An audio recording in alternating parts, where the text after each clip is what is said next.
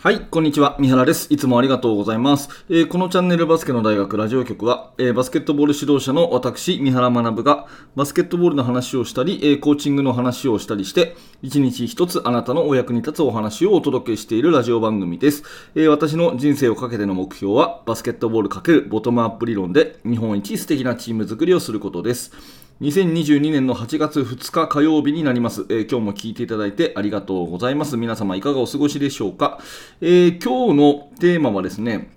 試合は1分に1ゴール入れると勝つよねっていう、そういう私の持論をお伝えしたいと思います。高校生以上だと40分の試合なので、40分だから40回出る。要するに80点というのが、勝つ目安だよねっていうね、こういう目安を持っておくと非常に試合を選手もコーチもしやすいのかなというふうに思っているので、私の中で大事にしている基準について詳しくお伝えします。ぜひ最後までお聞きください。本題に入る前にお知らせを2ついたします。1つ目は無料のメルマガ講座です。私は指導者の方の悩み解決になるようなお話をメールであなたにお届けするサービスを行っています。最初の1通目で限定のですね、動画もプレゼントしてますので、ぜひこれを機会に下の説明欄からメルマガの登録をよろしくお願いいたします。そしてもう一つのお知らせは YouTube メンバーシップです。これもね、ここ最近、先週あたりからメンバーまた増えていただいて非常に嬉しい限りですが、メンバーシップの方では通常放送ではちょっと出しづらいですね、具体的な話というか、私の実体験に基づく、コーチングについての学びをですね、週に2回30分ぐらいの音声講義っていう形で配信しております。かなり深い学びになってますので、そちらの方よかったら YouTube メンバーシップの方で、覗いてみてください。下の説明欄にリンクが貼ってあります。さて、そんなこんなで今日の本題でございますが、1分間に1ゴールが勝つ目安ということで、まず昨日ですね、インターハイの方が終わりましたね。8月1日をもって、高校の日本一を決めるインターハイが終わりということで、男子の方は、福岡第一が、1点差で開志国際を破って優勝と、そして、女子の方は、京都精華が優勝ということで、これは大阪薫英を、93.65 とね、大差で下したという形になりました。関係者の皆様本当におめでとうございます。そしてですね、今回ちょっと所感としてはあまり多くの試合をね、VTR で見てるわけではないのですが、スコアに関してはですね、かなり、ハイスコアな試合が多かったなというふうに思っています。大体ね、バスケットボールっていうのは1分に1ゴール入れたら勝ちだよねってことをよく私は思っているんですけれども、上の方の試合ね、インターハイを決める試合とかね、あとその全国大会そのものになると、結構ディフェンスの方が色濃く出てきてですね、60点台の試合も多くあるっていうふうに私は思うんですね。ただ今回のインターハイに関しては、男子に関しても女子に関してもですね、結構ハイスコアな試合が多かったように思います。男女とも準決勝の試合は80点を超えていますし、あとはね、男子の方の準々決勝は100点ゲームが3つということがあって、かなりハイスコアな試合が多かったなというふうに思うんですね。で、点数にまつわる話をちょっと今日はしておきたいと思うんですけど、1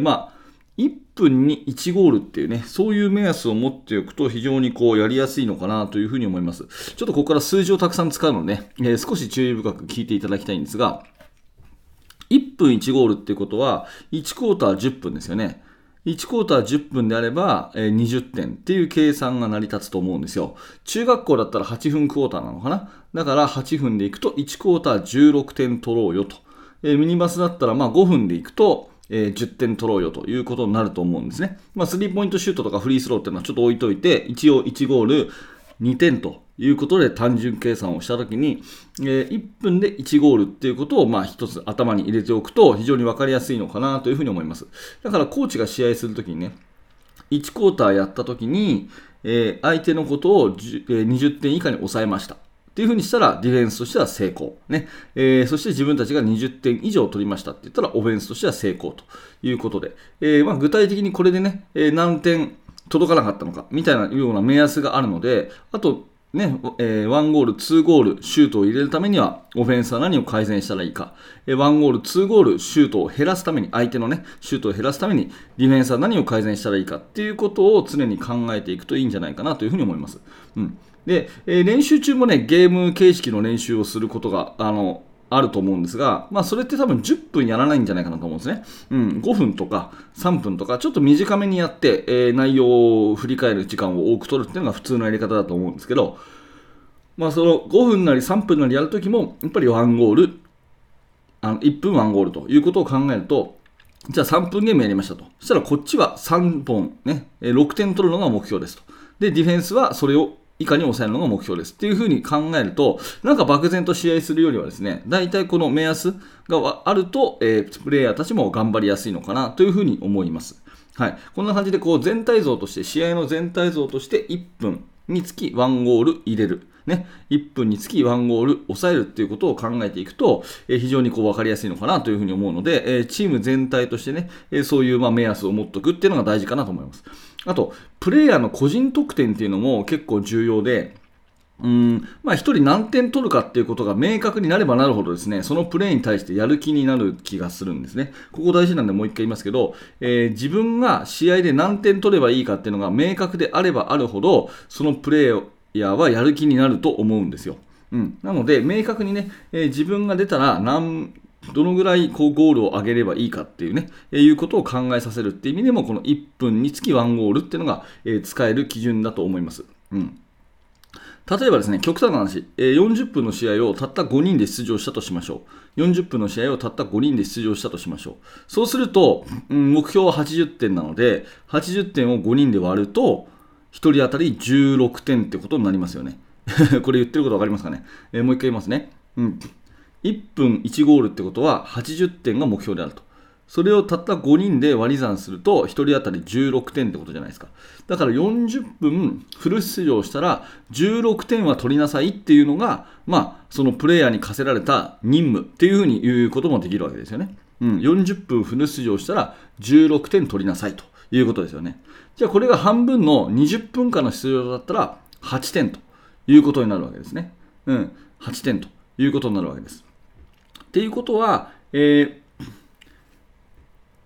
分で考えると1ゴールと、そういうことですよね。わかりますかね。20分で8点だったら、20分4ゴールだったら、5分につき1ゴールってことですね。だから自分が5分出場したら1ゴールは取りましょうと。5分出場したら1ゴールは入れないとダメですよっていうような言い方をするとですね、なんとなくこう自分のやることが見えてくると思うんですね。じゃあその得点の取り方はどうやって取るのかって言ったら、ね、リバウンドシュートで取るとか、それからディフェンスのスティールから速攻で1本入れるとかですね、シューターとして、自分のスポットで待ち構えておいてスリーポイントシュートを入れるとか、もう何でもいいんですけど、大体目安として5分出場したら1ゴールっていうことを考えておくと、なんとなくこうただ漠然とプレーするよりも、その自分の中での基準がね、はっきりするんで、プレーが頑張れるのかななんていう、そんな風に思います。なので、1分1ゴールっていうところから考えて、チーム全体としては1クォーターで20点、ね、まあ、10分間の前提で言っちゃってますけどね、1クォーターで20点、ね、1試合で80点。でプレイヤーとしてはだいたい5分出場したら1ゴールっていうような感じで、考えていけばですね、いいのかなというふうに思うんですね。まあ、ちょっと今回はインターハイの試合を見てですね、ハイスコアが多かったものですから、得点ということに関していくとね、大体この目安としては私はいつも1分につき1ゴールということを頭に入れながら試合を見ていますし、プレイヤーにもね、そんな話をすることがあるので、今日はこんな考え方を皆さんと共有させていただきました。今日のテーマは1分1ゴールが勝つ目安ということで、ぜひね、今日の練習からこんな話を生徒に伝えてみてください。はい、ありがとうございました。今日この話はですね、面白かった、興味が持てたという方はぜひチャンネル登録のボタンを押しておいてください。また明日の放送でお会いしましょう。高評価、低評価のボタンもお気軽に押していただけると嬉しいです。コメントもお待ちしております。最後に、バスケの大学研究室では、現在進行形で私が手掛けている最新のチーム作りについて、ほぼ毎日2000文字ぐらいの記事を投稿しております。もし興味のある方は下の説明欄から覗いてみてください。はい、最後までありがとうございました。三原学でした。それではまた。